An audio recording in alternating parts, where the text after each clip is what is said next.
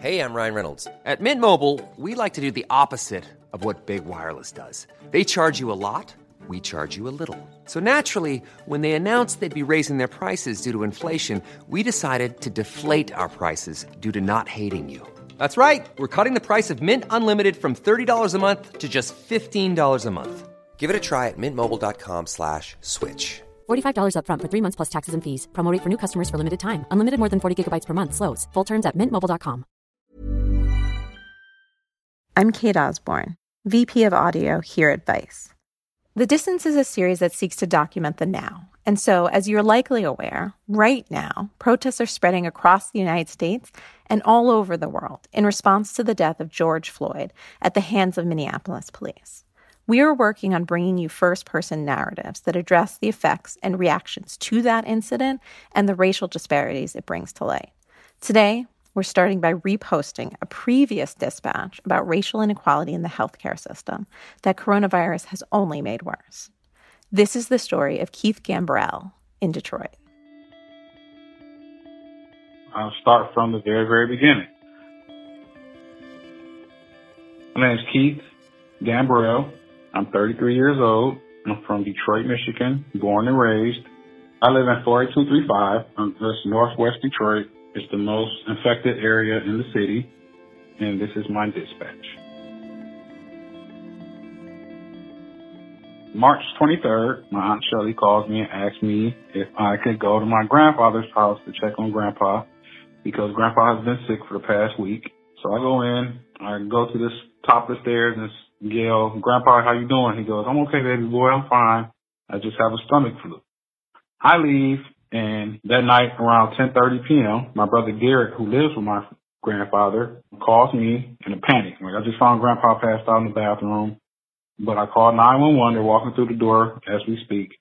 So I get to my grandfather's house in about 10 minutes. And when I go upstairs, my grandfather, he's conscious now, and he's sitting on the toilet. And he looks at me, but he looks at me like very, very confused, like he really doesn't recognize who I am. He's tired. He's out of breath, trying to tell the EMS his name, his birthday. So I go, "Grandpa, you need to go to the hospital." He goes, "No, I'll be fine, baby boy." But I talked him into going to the hospital. And as he's coming down, I go, "Grandpa, I'll see you when you get home. I love you." He goes, "I love you too." So they take him to Henry Ford in Detroit by EMS. The next day, my grandfather had to be put into a medically induced coma because his kidneys were failing.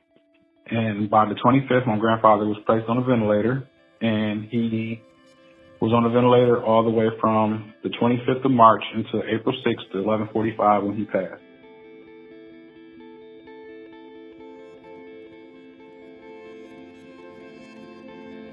Two days after, me and my mother and father were all at my grandfather's house. Both my parents developed super dry coughs. They both developed fevers. They both kept saying they were tired, could barely even get out of bed. So the next day, my father wants to go to the hospital. So we take him to Beaumont in Grosse Pointe. Father's in the back for about an hour and a half, but his discharge paper just says that he has bronchitis, but to act as if he has the COVID virus and to isolate himself in the house with 5 other people. So we take my father home. 2 days later, my father needs to go back to the hospital because by this time his temperature is going up. So we take my father to Henry Ford. They tell my father that he has bronchitis once again and send him back home to act as if he has the virus and that he doesn't meet the criteria to be tested today.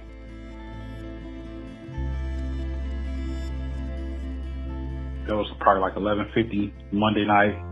My little brother Troy calls me 6:30 the next morning screaming, "Dad won't wake up, Dad won't wake up." Like, he's blue, he's blue. His eyes are open, but he's not here. My dad died April the 7th at 6 a.m., 6 hours after my grandfather passed.